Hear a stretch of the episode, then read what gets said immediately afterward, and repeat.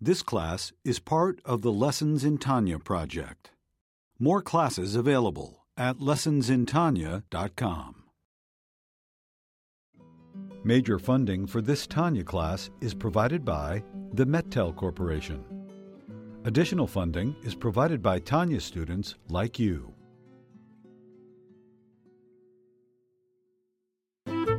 Lessons in Tanya. The Tanya of Rabbi Schneur Zalman of Liadi, taught by Rabbi Ben Zion Krasnianski. Tanya's text elucidated by Rabbi Yosef Wineberg.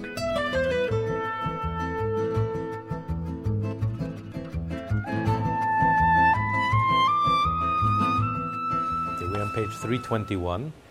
After we learn that the importance of doing the mitzvah itself, because when you do the mitzvah, you have the essence of the mitzvah. So too, when you study the secrets of the mitzvah, you know the subject matter because you're talking about an esrog, for example. So the secrets of the esrog, the mystical dimension of the esrog, you're talking about an esrog, so you can grasp, absorb what an esrog is. So therefore, you can unite that learning, that understanding, you can unite with it in a very core way, in a very central way. Versus when you study Kabbalah in general, you're studying the structure of the universe and the different dimensions of reality and the different worlds and the Sfirot, you can't really know its essence. You're just talking about its existence.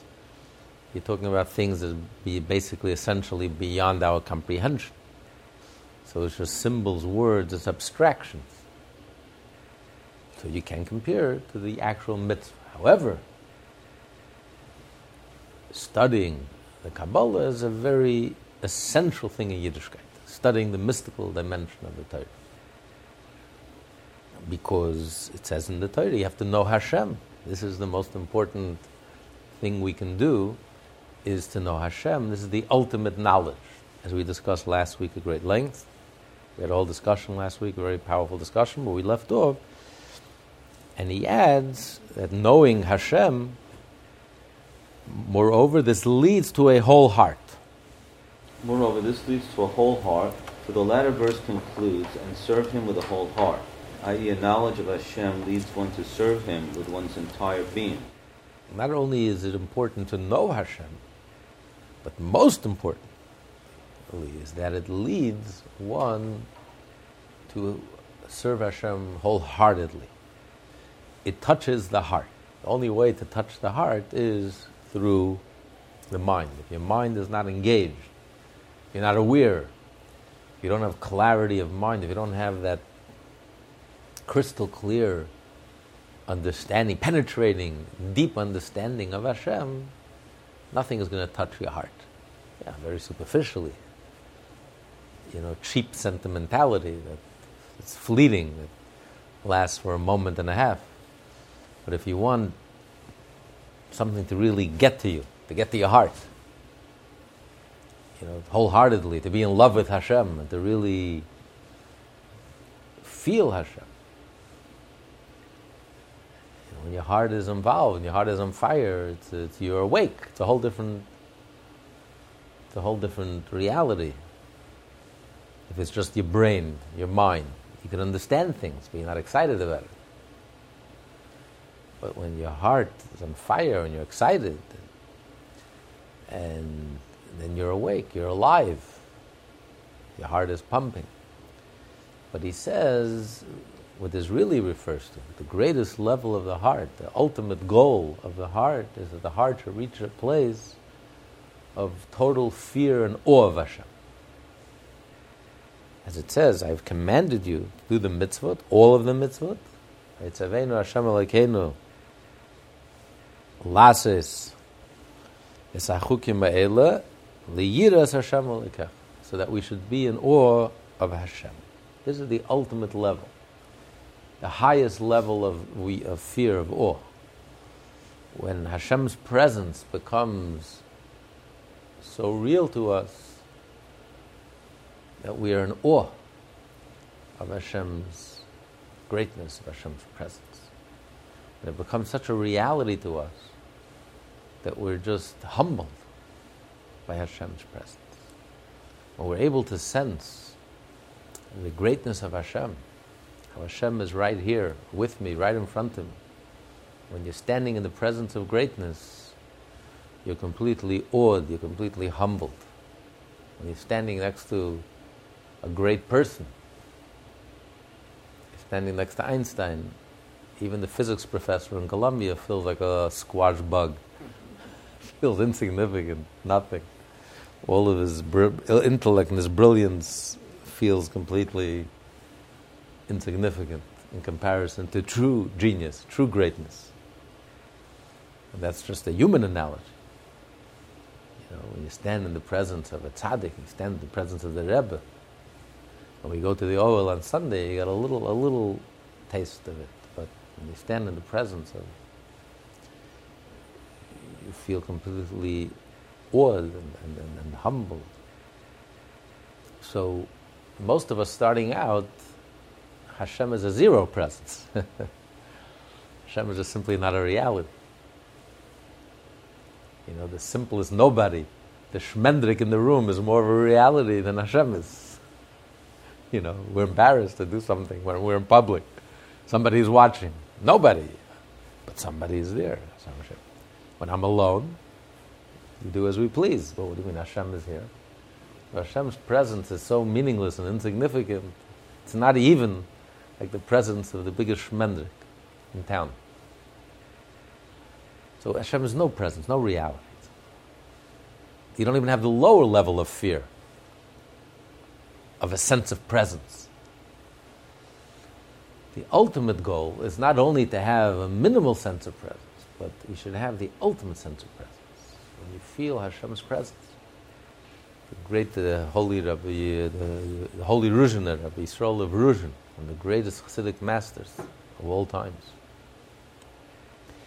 So he once traveled with a colleague, I forget which uh, other Hasidic Rebbe, and um, and the Rebbes were like uh, they were like celebrities. I mean, wherever they went, people came out in the thousands, tens of thousands to greet them, to welcome them. And the Ruzhin Rebbe saw that his, his colleague was struggling mightily with all this honor and fame. You know, he was struggling, it shouldn't get to his head, you know. Celebrity status, fame, it can get to your head.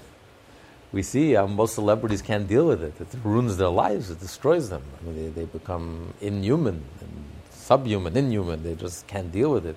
They just don't live normal lives. And they can't have normal relationships and they just can't deal with no- reality.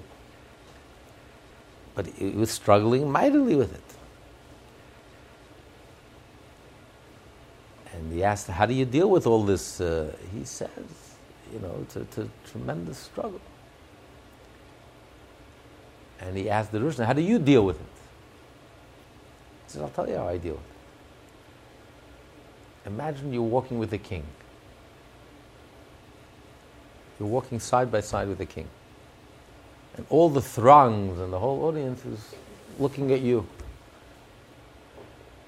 They don't notice the king and they're adulating you and they're praising you and they're, you don't know where to bury yourself.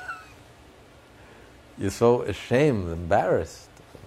Why are you paying attention to me? Are you kidding me? The king?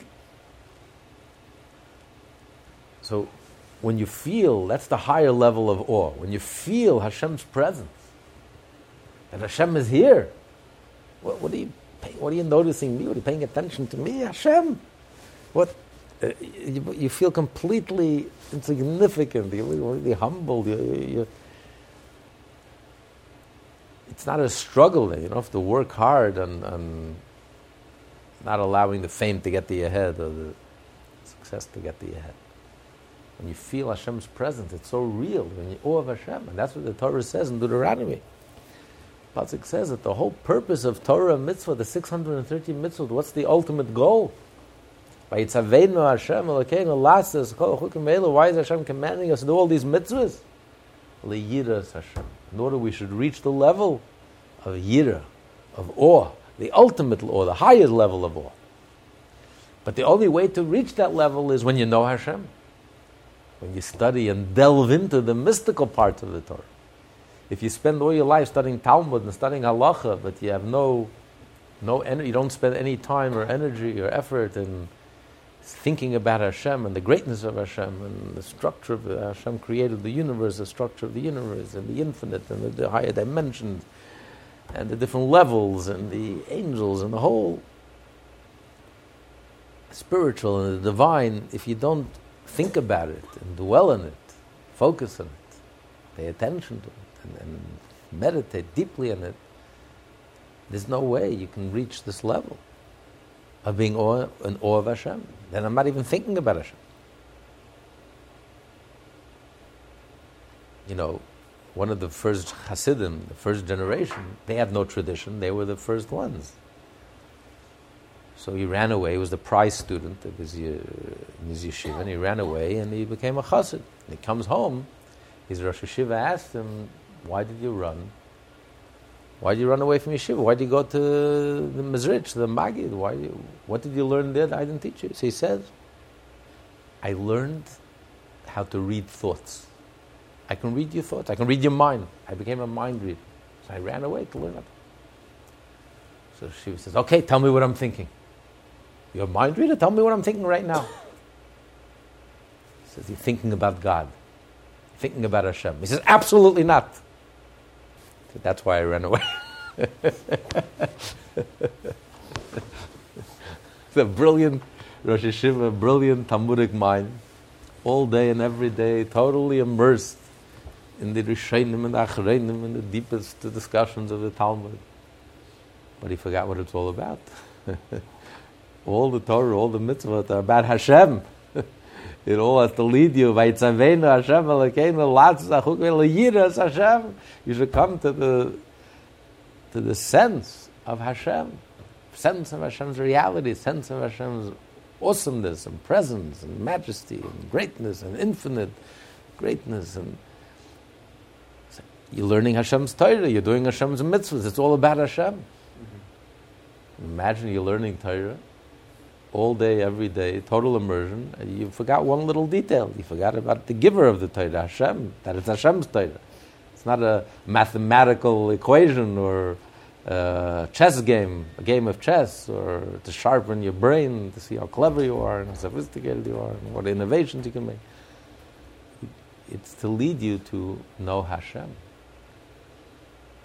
So the only way that you can, in your heart, you can have this feeling in your heart and this sense of Hashem's presence the awe of Hashem is only when you study the mystical part. So this is an essential part. Although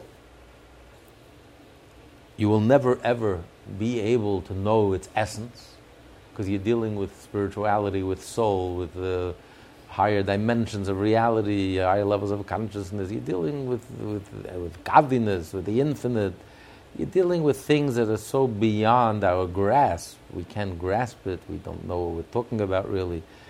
We're just talking uh, about its existence. Not, we don't really know. We can't experience it. We don't know what it is. But it's essential. And that's what he says. Shuhu ha'ika. Continue. And this is. This is the essential thing. The wholehearted awe of Hashem is the ultimate purpose of all the commandments. As mentioned above, one can attain this state only through a knowledge of the order of Hishtalshelut, even though this knowledge is merely an awareness of its existence and not a grasp of its essence. So you would think, yes, but if I'm learning about the different worlds, I'm also learning about all the worlds, including the lowest world, the world of action. Well, the world of action I could grasp. So he says, no, whatever I learn, whatever I study, even, even about the world of action, it's also, I don't grasp its essence. Why? Because the whole essence of learning Kabbalah, learning the mystical is. Continue.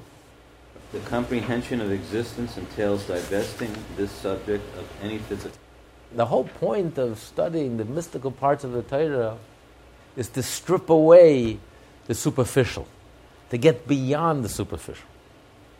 So even when you're discussing the, the physical world, the physical dimension, you're trying to, the Kabbalah, the mystical, gets to the core, the essence, the secret, the, the intangible, not the obvious, the surface. It's, it's what's underneath it, what's underlying beyond it, what's really going on, the inner dynamic, the real story, not what you see with the naked eye, what's visible for the naked eye. It's like the famous story in the Talmud, Rabbi Shimon Bar Yochai, Rabbi Yossi and Rabbi Yehuda, we're, having, discussing the Romans. And Rabbi Yehuda praised the Romans. Look what they've done. They've built bridges, they built roads, they built marketplaces, they, they, they, they, created civilization all over the world. They brought civilization to the world. Rabbi Yossi was quiet. Rabbi Shimon was sharply critical. The Romans, they built roads to collect tolls. They created bathhouses so they can prostitution marketplaces to make money. It's not. Everything they did was selfish, nothing altruistic, nothing genuine, not because they cared less about civilization, about people. It's purely for their own selfish reasons. And, and Yehuda ben Gerim was sitting there and he mentioned this conversation to his wife, and before you know it, the Romans heard about it, and Rabbi Yehuda was promoted to be the leader of the Jewish community. Rabbi Yosef was exiled because he was silent. And Rabbi Shimon Bar was uh, sentenced to death. That's why he hid in the cave for 12 years and then he went back for another year. So, because they were looking for him, they, they, were ready to hang him. So Shimon Bar looked, looked at what's going on. On the surface, Yehuda was right. It's very impressive. Roman civilization, impressive. Look what they brought. They civilized the world. They paved roads, highways. They connected the whole world wherever they came. They developed marketplaces, shuk, shuks, and, uh, and bathhouses, and you know, they created life. And that's what it appears to be very superficial. Reb Shimon Bar was the Kabbalist, looked deeper. He was the conspiracy theorist. He says they're rotten to the core. It's all lies. It's a hundred percent full of lies, riddled with lies. It's all false. It's, it's, it's, it's all evil. It's negative. It's, there's nothing good about it. and he was right. But he went to the, to the essence of the essence of the matter. So the whole, the whole point of the Kabbalist, the whole point of knowing godliness is really to strip away the surface strip away the superficial, the obvious, and, and go deeper and see the real story. You know, whatever you see, whatever you know is just the tip of the iceberg which points to what's hidden. The iceberg that you can't see, what's hidden, what's concealed, it's just points to something greater. So everything in this world is really just a, a mashal, a parable that points to this deep, profound idea. And what we're seeing is just a projection of something much deeper. It's like projecting a, a human being, a three dimensional object on a two dimensional surface. So what I see, I see a cartoon, but this picture is just a is a point. It's just a, um, a reflection. If I if I look at this world at face value, then this world is a very false reading. That's why this world is called a false world. Because if you take it at face value, what you get is a very false reading. But if you look at this world properly, you know how to decode it.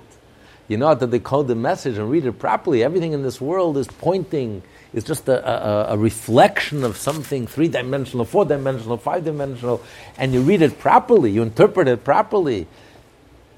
Then this world becomes a genuine place. Then you see this world properly, it's proper perspective. Then you see reality. Everything points to something deeper. And the deeper reality points to something even deeper, and it points to something even deeper and even greater and grander.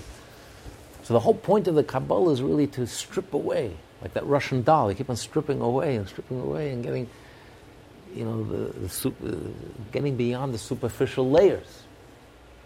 You know, you look at a person. What do you see? You ask a person to describe someone one person, all they can describe, they can tell you what kind of shoes they're wearing, what color shoes they're wearing, and the clothes they wear. They're wearing a blue shirt, a white shirt. Tell me the color of the person's eyes. I never looked. I don't know. You've only seen them for 20 years. I don't know. I never paid attention. I, I never looked beyond the blue shirt or the color of their shoes. Another person, you know, police need a description. There are people who can give descriptions. They can start describing the nose, the eyes, the shape, the color, because they pay attention. They notice. They look at a person. They see the person.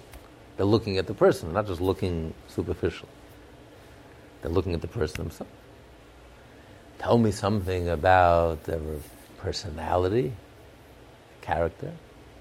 I don't know. Can't tell you anything. I can just tell you about his body, color of their eyes.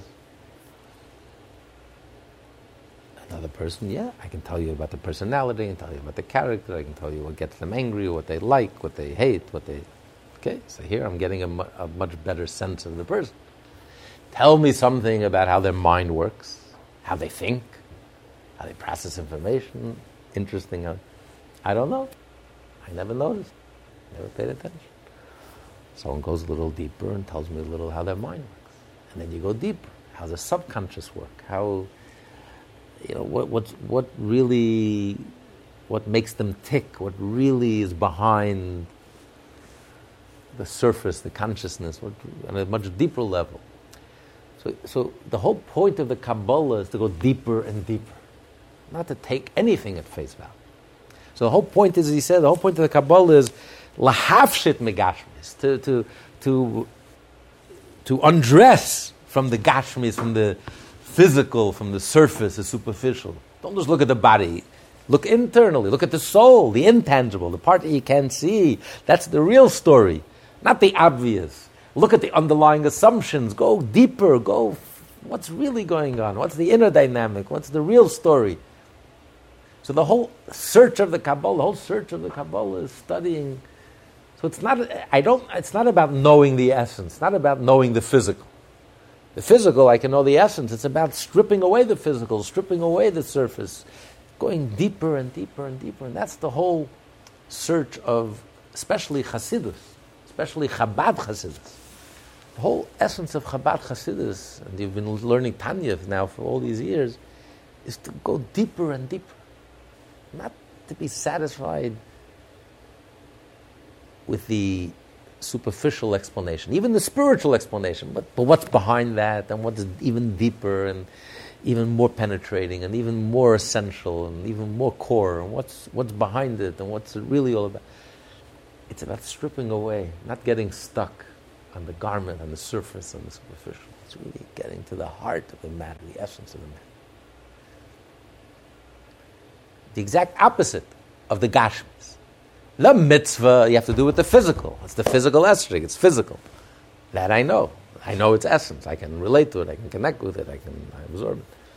But the whole study of the Kabbalah is going beyond the surface, beyond the superficial abstract and more abstract and even deeper and even more profound and subtle and even more subtle and and, and you know Hasidus talks about such subtleties, such you know your head starts swimming, such subtleties and depth and so even though I don't know the substance because I'm dealing with such abstract ideas and such subtle concepts and such delicate levels of understanding and, and, and, differentiations and subtleties that are so delicate. But th- this is essential because the effect it has on the person is it takes a person out of being selfish, self centered, self absorbed. It takes you out of a life of indulgence. A person who studies Hasidus, has to have some effect on you. A person who doesn't study Hasidus, he could be a religious Jew, but he's very coarse. There's no, you don't see the effect of the Yiddishkeit on the person. The person could be doing everything that's right, could even be wearing the garb, but he's a coarse human being. He hasn't changed one iota. He hasn't refined. He's not even refined himself one iota. But if you truly study Hasidus and you get into the depth, especially Hasidus Chabad, and you really understand and try to understand deeper and deeper and deeper, you can't help it, but it, it, it, refines you. It makes you a little more edel, a little more refined, a little more subtle, a little less egotistical, a little less coarse and crass. And everything that you do, you approach, you do the mitzvah with a little less ego and a little, it's not about me. It's about the truth. It's about doing the right thing. And it's about truly loving another Jew for the sake of loving another Jew. It's not about me. Otherwise, everything is very coarse and crass. And it's about me and I. And it's, so I'm doing the mitzvah, but there's no refinement. There's no subtlety. There's no. It's not spiritual. It's not godly. It's not genuine. It's not authentic. It's very superficial. So that's why it's essential even though I can never truly grasp the subject matter, because we're dealing here with such subtleties, spirituality, soul, angels, worlds, dimensions, high levels of consciousness, Hashem, uh, the divine Sfirot, the, the infinite, beyond, beyond, beyond. But nevertheless, it elevates a person. You know, a person looks up to the sky. You're never going to reach the sky, ever. But one thing you accomplish you'll stay out of the mud. a person never looks up to the sky, never looks up to the heaven. He, he, he, falls into the mud. His head is in the mud. When you look up, at least it lifts you up, it pulls you out of the mud. It, you know, you, you, your head is in a different place. You're in a different place. So your life is not about indulgence, not about cravings and constantly fulfilling your cravings. That's what you live for indulgence, cravings, self, self, self-satisfaction. There's a higher purpose. There's a, there's a refinement. This is the effect that studying Kabbalah has on simple Jews, not Jews who are tzaddikim, who are saints, holy people. Simple Jews, average Jews who have healthy Yetzer healthy egos. But the immersion and the learning and the studying of Hasidus in depth and getting into it and absorbing it and understanding it to the best of our ability, it also strips you away from your gashmis and your coarseness and your selfish life and self-centeredness and self-absorption and coarseness and, and I, I, I. It elevates you. It lifts you up to a different place. You know, like we just learned the Shabbos, the Alter Rebbe, Good Torah. That Jews are like one chunk, the menorah is one chunk of gold, because we're all like one. When you bang, when you, when you knock on the chunk of gold, you don't know the top ends up in the bottom, the bottom ends up on top. It's one chunk of gold. I don't know where, which part is going to end up on top of the menorah, which chunk is going to end up the base of the menorah. So he says all Jews are one. How can you say all Jews are one? You have a great Jew and you have a small Jew.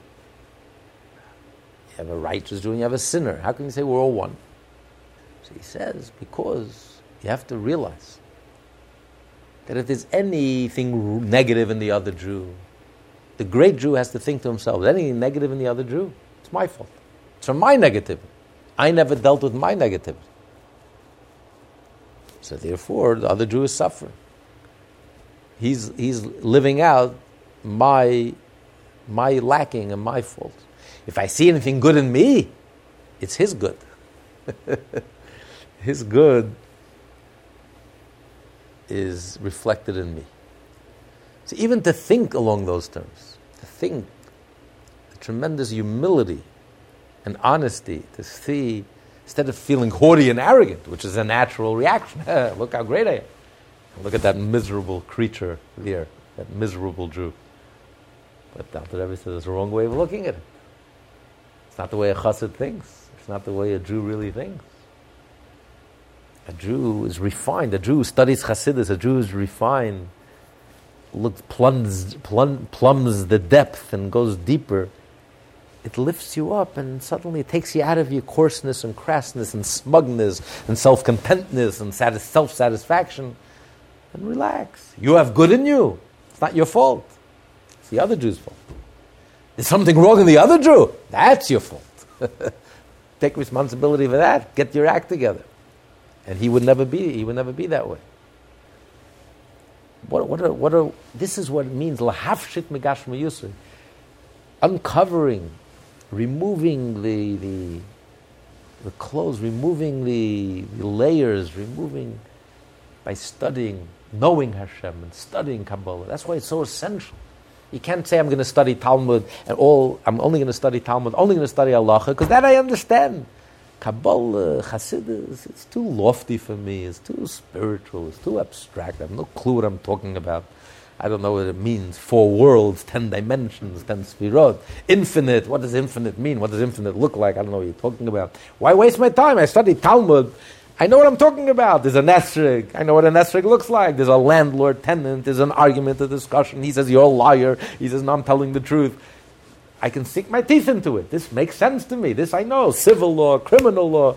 This I can relate to. What am I wasting my time learning hours upon hours, learning about things, angels and worlds and dimensions and spirituality and keilim and lights? What are lights? What lights? What vessels? I don't know what you're talking about. But this is essential, this is critical. Because this is what takes us out from our gashmiyus, from our coarseness, from our crassness. A person can know the whole Talmud inside and out. He's a crass human being, a coarse human being. It hasn't refined him one iota. If anything, it made him more arrogant. Because your whole immersion is in physicality. Yes, you're studying the Torah, but you forgot about Hashem a long time ago if you ever, if you ever remembered him in the first place. You're not thinking about him, as the Rosh Yeshiva says. Absolutely not. I'm not thinking about Hashem. I'm thinking about myself. And I'm thinking about, and since my whole immersion is in the physical, it, it pulls me down. I become very coarse and crass and physical. But when you study Hasidus, especially when you study the Tanya and you study the Chabad Hasidus, it, it elevates you. It lifts you up, lifts you up to a higher place your life becomes illuminated, fine, refined. The air you breathe, it's, it's, it's, it's, fresh air, it's, it's. Otherwise, you live in smog. You live in a lot of hot air coming out. There's a lot of smog and like burning coal. Maybe you have energy, you have some mussar, but it's burning coal. It's dirty energy. It's, it's, it's, it's you can't breathe it, and it's, it's, it's clogs. It, it's versus imagine you go to a beautiful place, fresh air, mountain, beautiful. Uh, you feel elevated, you feel fresh. It's, it's a whole different atmosphere. It's a whole different environment. It's fine. It's, it's inspiring. It's joyful. It's loving. It's good. It's kind. It's deep. It's genuine, it's authentic, it's godly, it's egoless.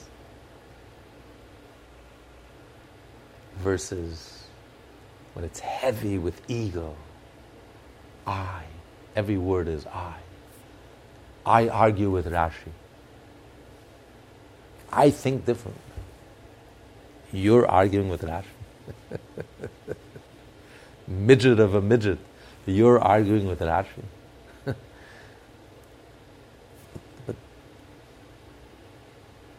Preposterous.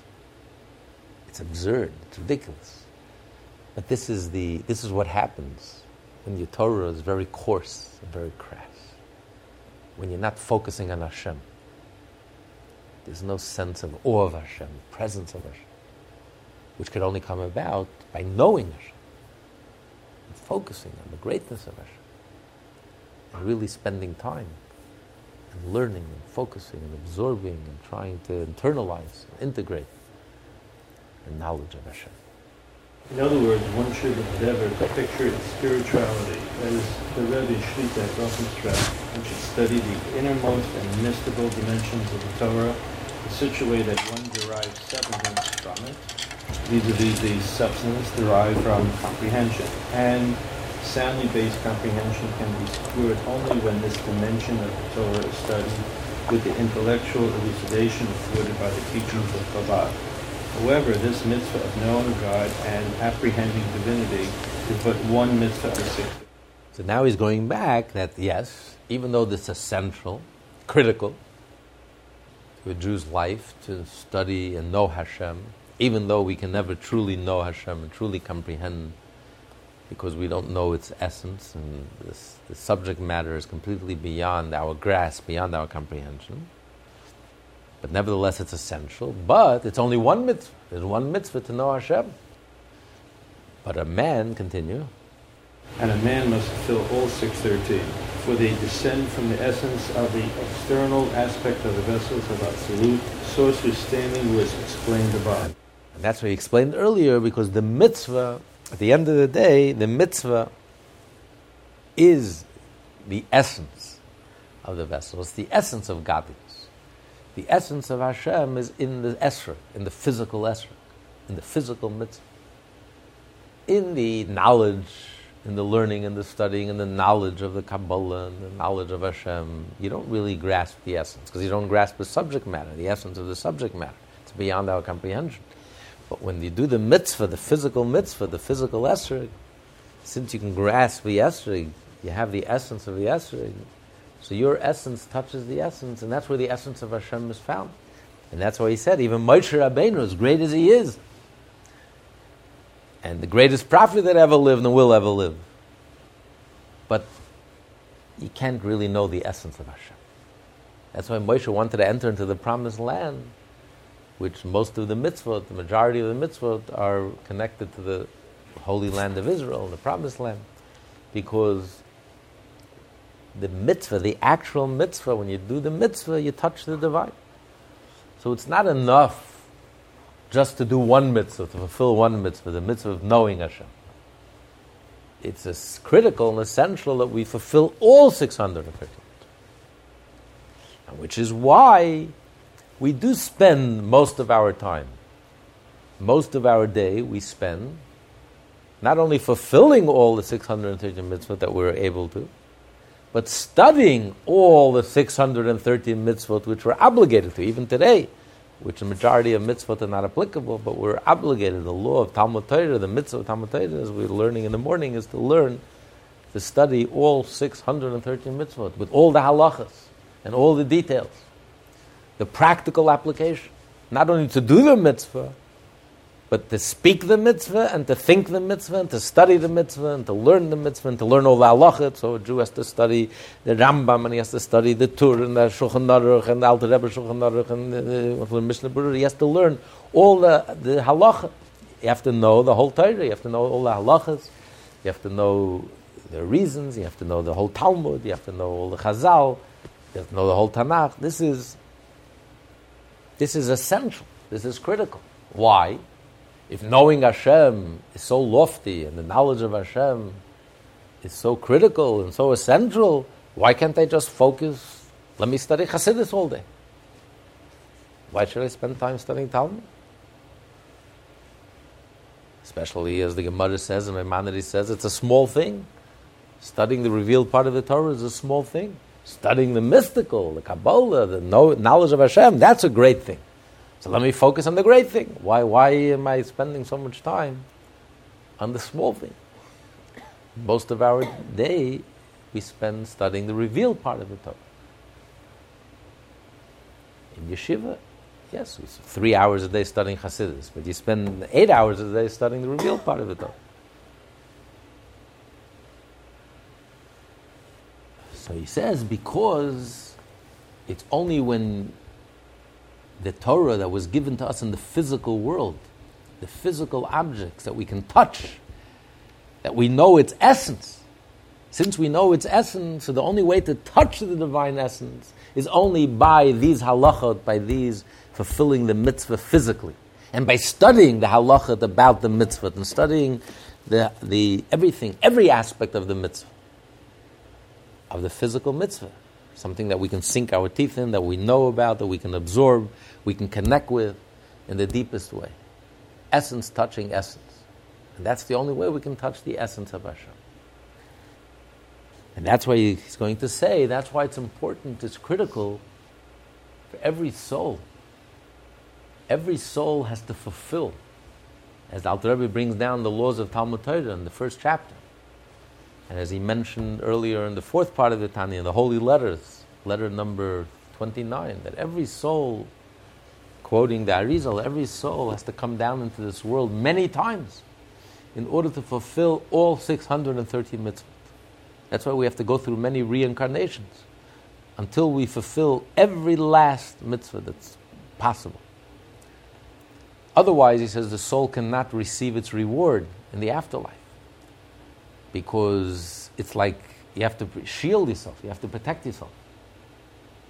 Just like a person has to protect himself from, from radiation, he has to wear a special suit. If there's one opening, he's dead. So too, the soul needs a garment. In order to receive the reward, which is the infinite light of Hashem, the soul will be completely nullified before the infinite light of Hashem. The soul needs a protection. So every organ of the soul, every part of the soul needs a mitzvah. Only when it fulfills all 630 mitzvot is it able to wear this total shield that can allow it to receive the infinite light. Now I can, like, you can't look at the sun, it'll blind you. Right? By the eclipse, everyone, everyone's buying these glasses. You look at the sun, it'll blind you. Yet you need something to shield you to be able to see. That's just the sun. Imagine receiving even a glimmer of a ray of the infinite of Hashem, even the soul will be completely nullified. So, in order for the soul to be able to receive and absorb this, this infinite light, uh, even a glimmer of a ray of the infinite light, you need this shield. The mitzvah is the shield. But you have to do all the mitzvah. Without l- missing one single mitzvah, if you're missing one single mitzvah, you're finished. Your soul can, is not shielded, is not protected, can't handle it. And that's why the soul has to come down many times in reincarnation or visitation. The soul can visit. You can host another soul. Many times we sense that we're being we're hosting another soul. We feel uplifted, inspired, and we know it's not me. I don't know where this is coming from. So there must be uh, I'm hosting a very special guest. And by you doing the mitzvah, it also goes it's as if that soul also did the mitzvah because it's not possible for everyone to do all 630 mitzvahs. That's what Alter Rebbe says. It's not enough, even though the Talmud says if you study the Torah, it's as if you've done the Torah. So why isn't it enough that I study all 630 mitzvahs? Why isn't that enough of a shield to protect me, the, the, protect the neshama in the afterlife? It's not enough of a shield. It says it says if you've learned Torah. But the neshama has to physically do the mitzvah. That's what he says here. The neshama, it's not enough for the neshama to learn the whole Torah. It's not enough for the neshama to do the mitzvah. The neshama has to do the mitzvah, learn all the halachas. It has to be speech, thought, thought, speech, and action. All three. You have to be covered in every dimension. Every part of you has to be covered, protected, and shielded. So your actions have to have done every single mitzvah. Your speech have to you have to speak the words of Torah, all 630 mitzvah, and your thought be engaged in understanding the laws of all 613 mitzvahs. Only then is your neshama shielded, protected, whole, complete. And only then are you able to receive a glimmer of a ray of the infinite of Hashem Himself in the afterlife. So the, so the essence has to touch essence. Your essence, every part of you, every part of you has to touch the essence of Hashem. And this is what gives the neshama the shield and the garment that enables it. And that's the mitzvah, that's the obligation on every Jewish soul. To do the mitzvah, to study the Torah in its entirety. And it's not enough to say, well, one Jew is responsible for the other. So maybe my friend did the mitzvah for me. No, it doesn't work that way. You have to do it. And even though when the Torah says if you do one mitzvah, you're exempt from another mitzvah. The Zohar says that the, like some of the rabbis, he, he, he encountered, when he says, I, I smell from your garments that you didn't do this mitzvah today. And the question is, he was exempt from doing the mitzvah because we have a, a rule that if, you, if you're engaged in one mitzvah, you're exempt from doing another mitzvah. So halachically, he was exempt. It's not like he was negligent, negligent and he didn't do the mitzvah. The Torah told him not to do the mitzvah because he's busy with another mitzvah. But nevertheless, the fact is he didn't do the mitzvah. Yes, you're exempt.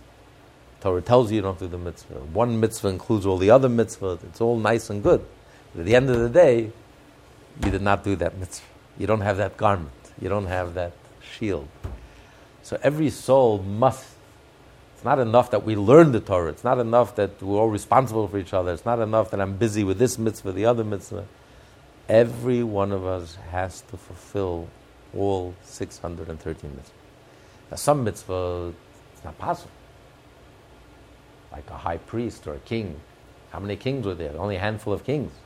How is every Jew going to be a king? You can be reincarnated from today till tomorrow. It's never going to happen.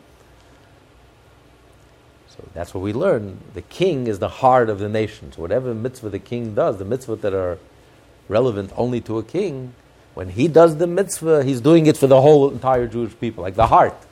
He's, so when he's fulfilling the mitzvah, we fulfill the mitzvah. We have that garment. Same thing you say in a high priest. But the mitzvah of a Kohen, the mitzvah of a Levi, we're Yisrael. So how about all those mitzvahs? And again, that's a reincarnation. Or by way of hosting. Our soul could be hosted by a Kohen. The times of the temple, maybe we were hosted. So we, so we, when he did the mitzvah, it's like our soul did the mitzvah. Once the soul has those garments, those garments are forever. The soul is to be reincarnated to make sure that he does the 613th mitzvah. You already have all the garments, but you're missing one garment. You're missing one garment. It's a no go. It's a no show. You can't. You can't receive the reward. You have to come down again. And that's what the Alter Rebbe says. That's why this exile is taking so long. That's why it took so long. Because we had to come down many times, multiple times, to do it, to do the mitzvah, to get the job done. You know, who was that singer that came in a concert? He was invited, and at the end of the singing, everyone started roaring encore. After the fifth encore, he says, How many times do you want me to sing it? He says, You're going to sing it until you get it right.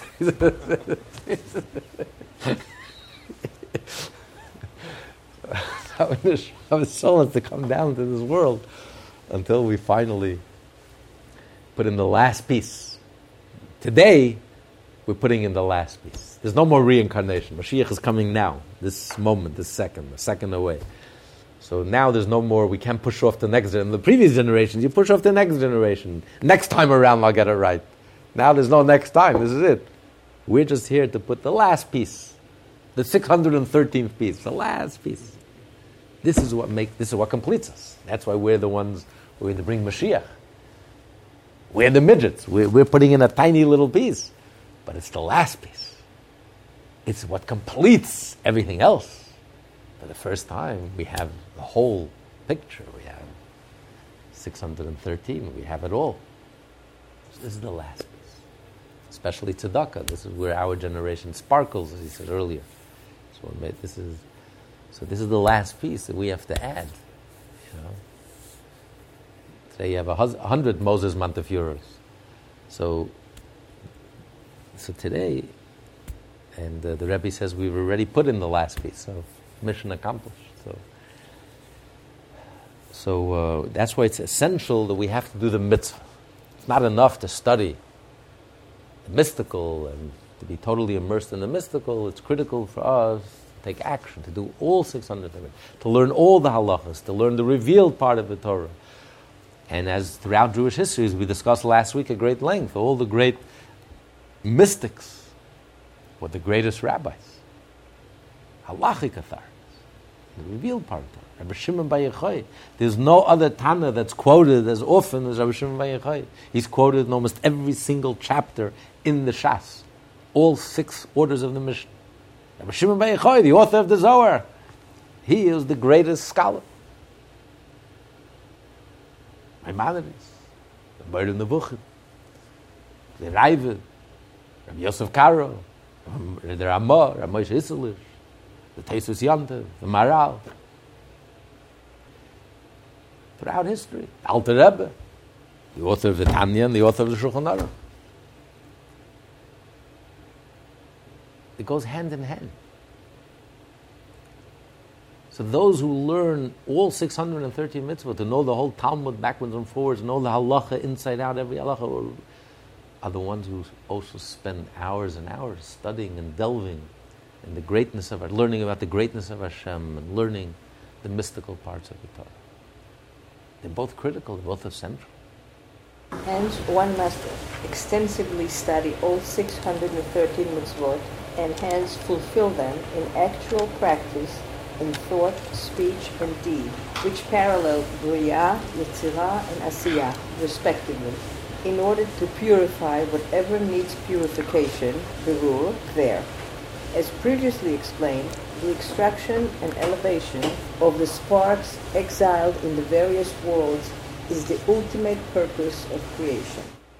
If the Beit HaMikdash doesn't exist and we cannot bring the sacrifices, how do we fulfill those mitzvahs? So this goes back from the beginning. When we when we had the Beit HaMikdash, we we took care of the mitzvah that we had to do then. The Beit HaMikdash existed for between the two two temples. They existed for 830 years. Today, that's, that's done already. Once you do a mitzvah, you have it. The soul has it. You don't have to do it again. Oh, we were there. We were there.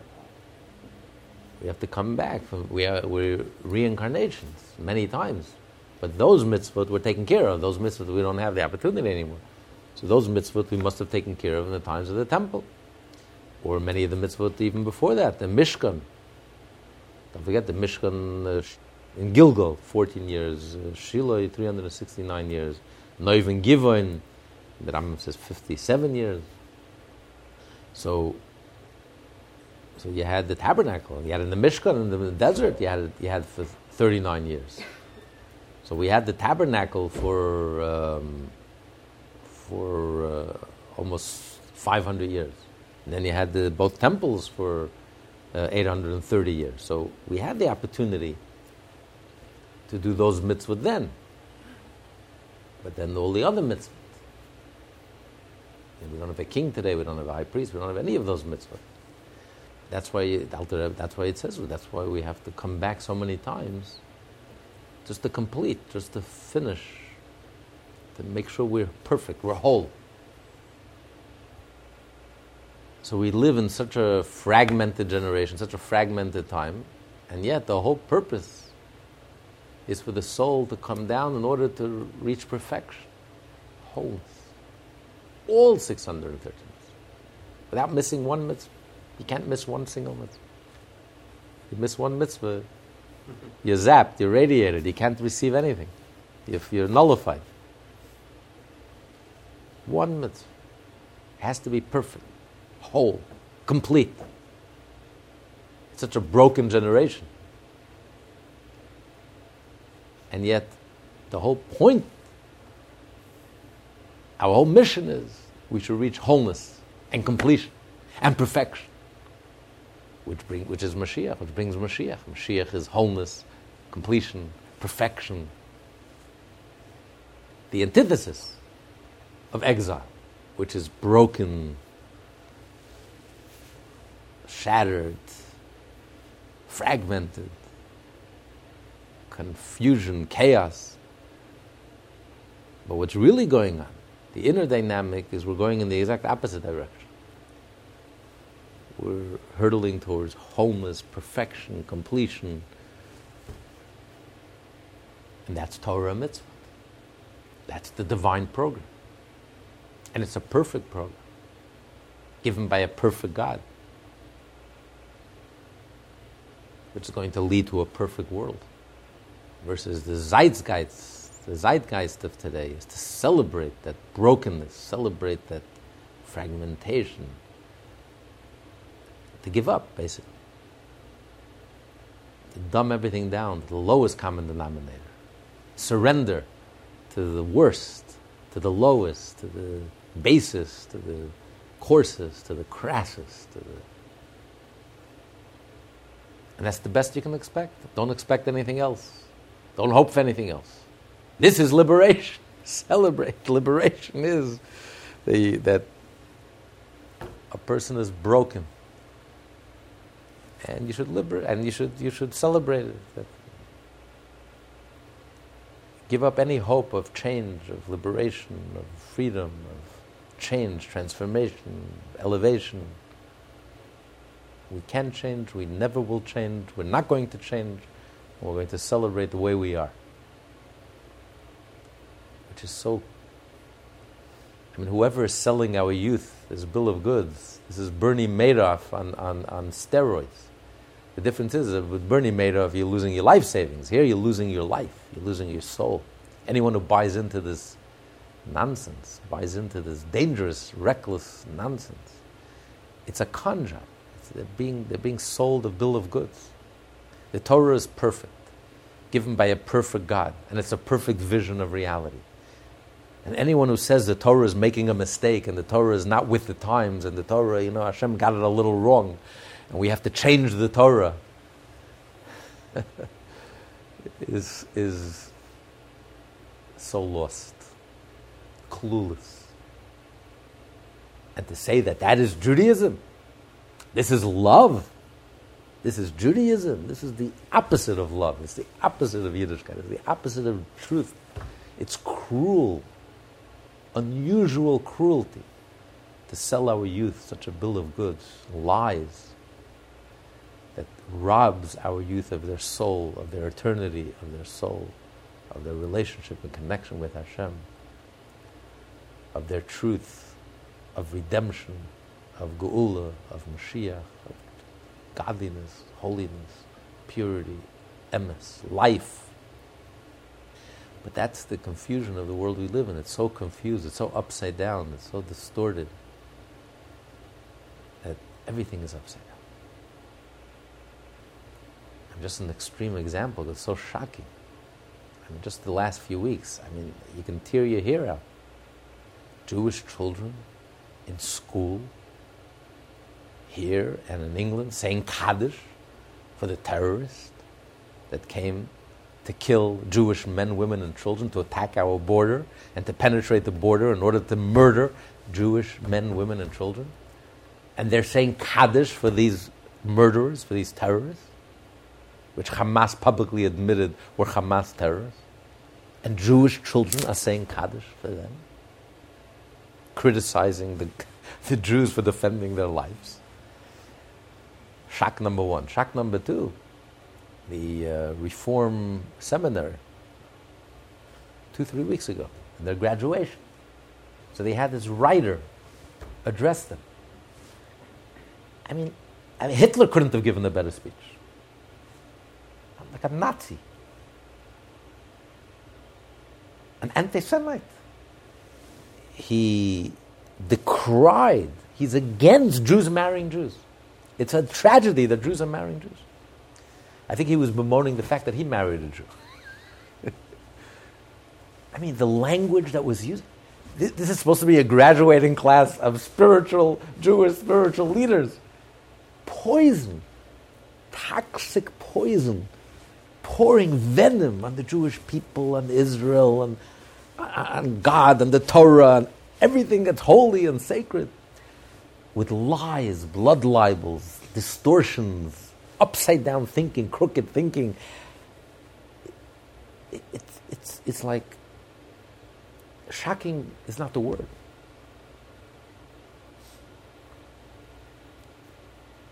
But this is the clarity that we're having today. It's tremendous clarity. You know, when everything comes out into the surface, when a person is, is deathly ill and he mistakenly thinks that he's healthy, and by the way, the, the, the seminary came out defending. It's a democracy. We're not afraid to have opinions. We can hear all opinions. This, this is your graduation. This is the message that you want your graduates to hear. Someone who is attacking everything that's sacred and holy by the Jewish people. Oh, we're so open minded, really. Would you like if someone came and insulted you? Insulted your mother, your father, your brother, your sister. This is not open mindedness, this is sickness. This is deformity. This is, this is illness. This is. It's so toxic. It's so evil. But this is the complete. This is the clarity. When there's no Hashem, and there's no Torah, and there's no truth, and there's no godliness, and all you have is ego and arrogance, this is what you end up with. It's tragic. Tragic. Really tragic. But in reality, we're going towards wholeness, redemption, perfection, completion, Mashiach, godliness, genuineness, truth. And all of this will go the way of communism. All this nonsense. It's just sad because people, innocent people, get hurt. People fall for this. Just like millions of people believed in communism. Millions of Jews. It's like the biggest joke of history. Okay, but but it's a, it's it's and they gave up their lives for nothing, for nonsense. It's a joke. It's over. It's as if it never happened.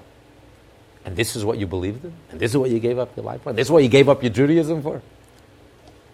Well, all of these isms and all these nonsense that's going on today is going the way of communism. They will all go the way of communism. But, but people get hurt.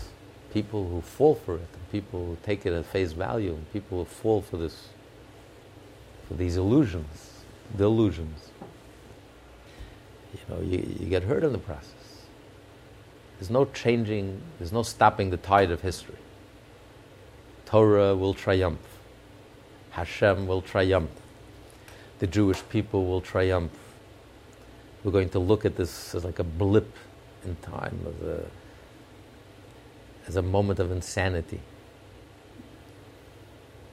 Truth will triumph, is triumph. But it's just sad, all the people that fell for it and got caught up with it and, and really self destructed and harmed themselves. So you have to go beyond the gashmiyus, you have to go beyond the surface. Yes, it appears to be the world is heading in one way, but you have to realize the reality is the world is heading in a whole different direction. Internally, the world is moving in a whole different direction, whole different world. And now, till now, it was internally, and now it's starting to come out into the surface. And that's when Mashiach will come, when the subconscious will become conscious, and the inner depth will come out into the surface, and the truth will emerge. In all its glory, and the sun will shine, and all this, this bubble will burst, and all this nonsense will just melt away and go the way of history. And, you know, we'll take the Torah any day. Mm-hmm. Any day any time of the day. We'll stick with the Torah. Every letter of the Torah, every word of the Torah. As the Torah says, Hashem said, let a thousand King Solomons perish and not one letter of the Torah, not one iota will ever be changed. Because Torah is perfect. It's the blueprint, it's Hashem. And every letter in the Torah is perfect, every word in the Torah. God forbid to say, well, there's one part in the Torah that maybe Hashem got a little wrong. He forgot to the 21st century. No, no. I will take the Torah any time of the day over any of these pseudo intellectuals, pseudo uh, con artists, or, or, or spiritual Bernie Madoffs who are selling our youth, selling them a bill of goods, and uh, snake oil, snake oil salesmen. That's what they are snake oil salesmen. The cheapest of the cheap, the lowest of the low, the worst of the worst. But we're going to stick with our Torah. It's just ignorance, because if you study history, all this has been tried before. Absolutely. Absolutely. And whoever tried it again, it just shows you that they are ignorant. They never really study history. They never really look at it deeply. That's a brilliant point. That's all it shows. That's what happened to Rome. The moment Rome uh, endorsed gay marriage, that was the end of Rome. So many examples throughout history, because there's other people throughout history who didn't study history. it's, it's nothing new. And if you really look at it, it's a joke. It just shows you that uh, these people, doesn't matter where they come and what the title on the wall, they never study. And you always end up the same. It's, it's, it's true. You know, so, so many of the youth are now enamored with communism and socialism. Hello, we just tried it. It's not even 100 years. not even 100 years. It totally failed. Look at Cuba. Look, look at Venezuela. What 100 years? Look today. Look at Venezuela. Look at Argentina. Argentina used to be the third richest country in the world until, until they turned left. Look at Russia. You want to go? You want to try that? Oh, we used to. but you're right. People forget. And they think they're so progressive and they think they're so clever. They're just, they're just total, totally. But the difference is, the only thing that's different today now everyone does everything in the name of Torah. Everything today is Judaism. This is Judaism. Even though it's a, it's a 180 degree opposite of Judaism. And it says clearly in the Torah one thing. But, but no. You see, they know that they have no leg to stand on. But they want to have the seal. They want to have our seal. Why, why do you insist on calling it a marriage? You want to live? It's a free country. Do as you please. No. We want you. Because they know it's false. They know it's a lie. They know it's a monstrosity. But they want to have the kosher seal. Oh, it's love. This is Judaism. Because they know, they know how empty it is. They know that they have no leg to stand on. So they need us to say, it's okay, it's wonderful, mazel tov. That, that's the, the lie, the monstrosity of the lie today. This never happened before in history. Because everything today is kosher. The biggest anti Semite today doesn't call himself an anti Semite. No. Tikkun olam. In the name of my love for Jews, I'm going to spend my whole life besmirching the Jewish people, blood libeling the Jewish people, harming the Jewish people, but all in the name of Torah. This never happened before. There was always corruption, but they never claimed to be anything other than corrupt and decadent. Today, everything is in the name of holiness. Peace, love, I mean, war today is peace. That's what we, we, we came up with Oslo. It's a war. It's peace. We'll kill you, but peace. Blood is spilling in the streets. It's peace. 1984. Yeah, 1984. This is, this is Orwellian. This is not just evil. This is a very, this is Amalek. This is a sinister evil. This is a, a, a corruption, a mental corruption. Uh, this is a very dangerous, when you play with someone's mind, a person who's emotionally corrupt, he doesn't rationalize it. Listen, I'm weak. There's a possibility for him to do teshuvah. There's a possibility for him to come back home. There's a possibility for him to change. But when you start corrupting the mind, and up is down and down is up, you can't even find your way back even if you want to because I'm a tzaddik. I'm, this, is, this is Torah. You don't even know that there's anything wrong. On the contrary, if you're against me, that's, that's wrong.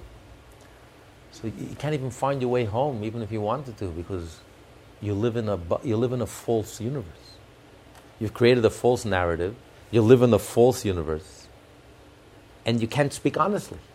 You can't have an honest conversation. Everyone is, how dare you're insulting me?